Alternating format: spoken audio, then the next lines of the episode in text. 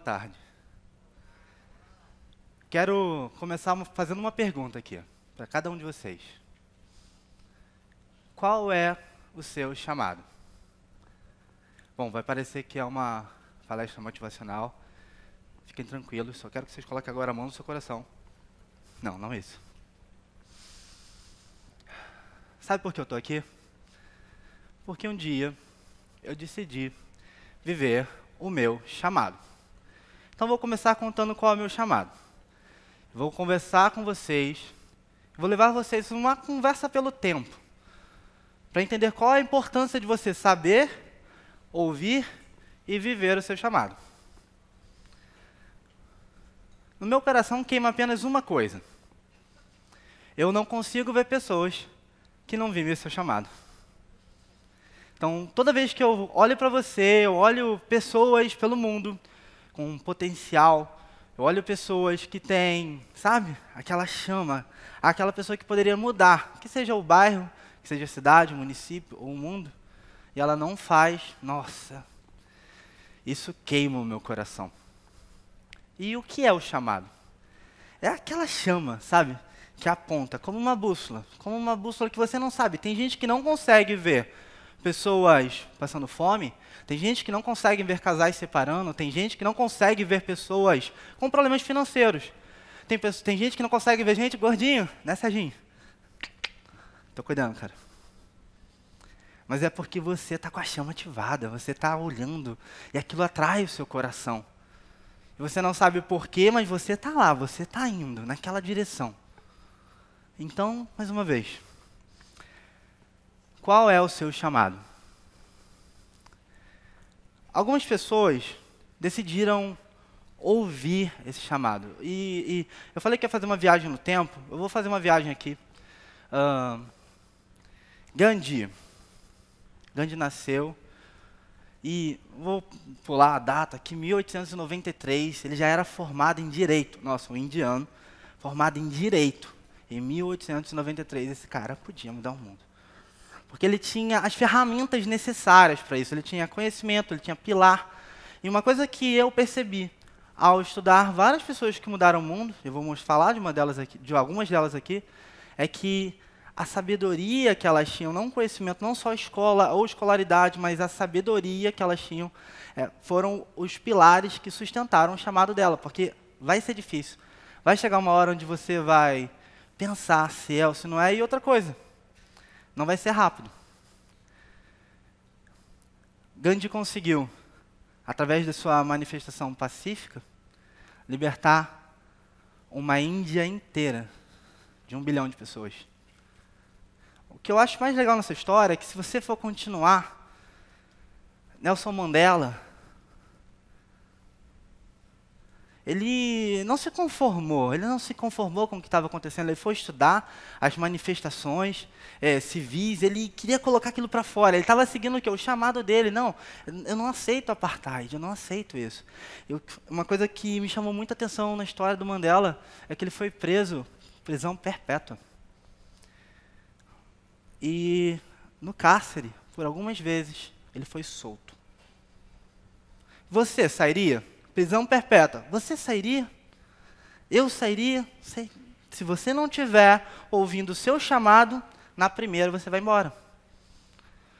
Mas ele sabia que a causa que ele estava lutando, ele sabia pelo que ele não gostaria de ver um país dividido. O que, que ele fez? Falou: Eu não saio enquanto todas as outras coisas não foram resolvidas. Foram só 26 anos de cadeia até o dia que ele se libertou. 26 anos. Nossa, essa chama tem que estar tá forte para você sustentar. Você concorda? 26 anos é uma vida. Eu tenho 30, é uma vida. Mas o que eu acho legal é que quando as pessoas vão cumprindo o seu chamado, elas vão passando para a próxima geração, sabe o quê? Vida. Que vida é essa? Rosa Parks. Essa mulher maravilhosa, ela estava sentada num banco, que era um banco de brancos, e ela era uma negra no Alabama. Ela falou: daqui eu não levanto. Porque eu não aceito isso. Lembra que eu falei do estudo? Ela tinha, ensinado, ela tinha estudado até o ensino médio, e para aquela época, ela estava arrebentando. Mais uma vez, ela sabia o lugar dela, e ela não aceitava as condições impostas para ela. Eu não aceito, e eu não me levanto. Naquele banco que ela não se levantou, ela foi presa, mas dentro daquele ônibus tinha um cara chamado Martin Luther King Jr. Uau! Sabe o que acontece quando você vive o seu chamado? Você vai incendiando no caminho. Obrigado, Bruno. Pessoas à sua volta. Pessoas que estavam ali esperando você. Pessoas que sentiam a mesma coisa que você sentia. A dor que te, que te machuca, aquilo que te incomoda, aquilo que te. É, aquela inquietação, ou aquela. Eu prefiro indignação. Aquela indignação, ela é compartilhada. E 383 dias foi o tempo em que Martin Luther King levou todos os negros de Alabama a falar: Nós não entramos mais em ônibus, porque se a gente não pode sentar, eu não vou pagar. Em 383 dias, o que aconteceu? Pronto. Caiu a lei, agora você pode andar de ônibus. Se ele tivesse ficado feliz com essa vitória, ele pararia por aí. Mas não, isso é só um ônibus. Eu tenho um sonho. I have a dream. Você tem um sonho? Qual é o seu sonho? Qual é o seu sonho de liberdade? Não, eu gostaria de ver um Brasil assim.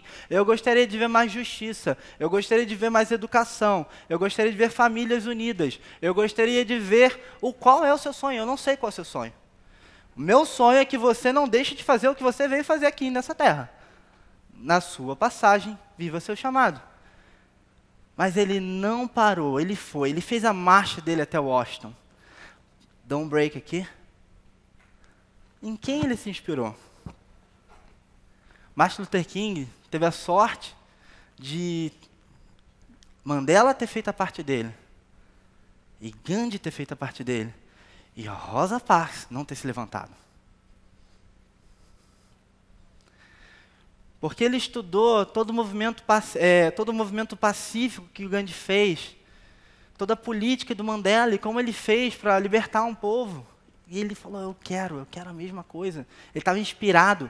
A, aquela, aquele fogo era um fogo compartilhado. Então tenha certeza que a sua indignação, quando você colocá-la para fora, quando você viver de acordo com o seu chamado, com aquilo que você foi chamado a fazer, você vai ouvir pessoas, ou você vai ter pessoas à sua volta que também ouviram a mesma coisa. Elas vão te ajudar nesse caminho.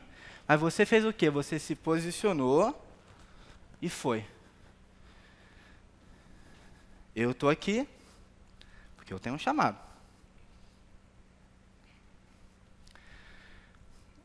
Um dia, aos cinco anos de idade, eu faleci. Vou resumir. Eu faleci. Eu fui embora. Tiraram minha mãe do sala. Eu fui embora. Eu voltei. Eu estou aqui.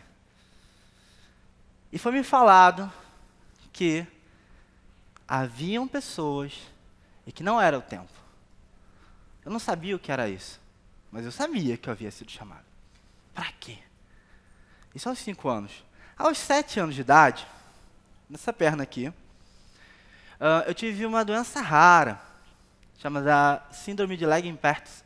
É uma doença que dá para cada um a um milhão de, pe de pessoas, né? E eu fui escolhido de novo assim que eu sentia aquela raiva, aquela indignação de ser escolhido. E eu não entendia por quê. Por que de novo eu? De novo eu. Por que escolhido? E tinha uma propaganda na TV na época que falava assim: você foi escolhido, você foi escolhido. Era uma propaganda de, se eu não me engano, é, algo sobre celular, não lembro. Mas eu ficava assim: nossa, que legal, ó, eu fui escolhido entre milhões. E essa indignação de ser escolhido para algo ficava no meu coração, por que escolhido? Para que escolhido? Mas as fases da vida é que a gente está na nossa inércia. Aí um dia você ouve o seu chamado, eu ouvi aos cinco. E a gente vai para a jornada. Jornada não tem GPS. Você só vai. Talvez você queira um mapa, os cinco passos do chamado. Desculpa, palestra errada. Dez formas de encontrar o seu propósito. Sorry. Não vai ser aqui. Mas na jornada, você vai se munir das ferramentas que são necessárias para você. sua faculdade, sua escola, o ambiente onde você nasceu. Está vendo esse círculo? Como esse círculo? A tua cidade, o seu pai, a sua mãe, se você não tivesse nascido nas condições exatamente que você nasceu, você não teria tido a bagagem que você tem hoje e não, você não teria a indignação que você tem hoje para cumprir o seu chamado.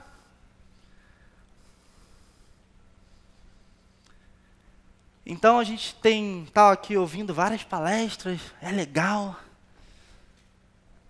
e você está aí, talvez você queira estar aqui, ou quem está aqui está nervoso, mas o mais importante é, eu quero fazer mais uma pergunta mais uma vez. Qual é o seu chamado? O que queima no seu coração?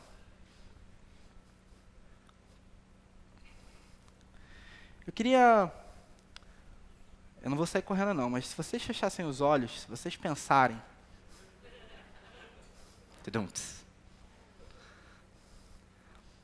Num mundo em que o Luther King ele não, te, não, não teve um sonho, ele não seguiu o sonho.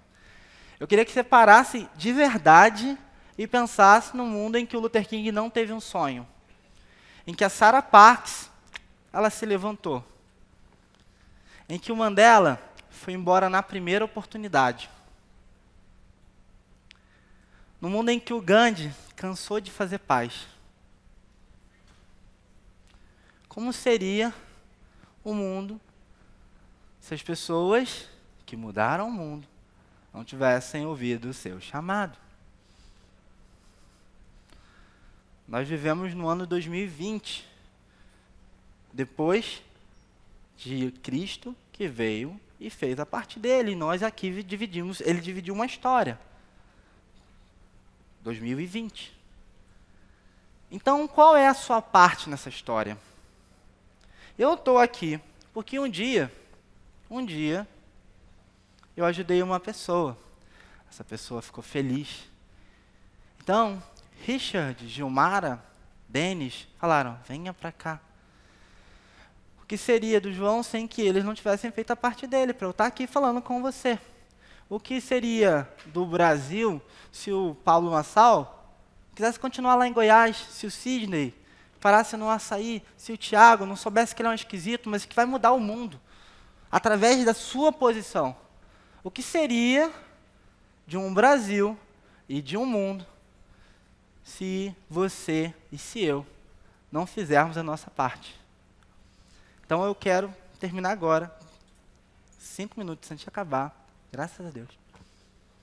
E eu vou perguntar para você: qual é o seu chamado?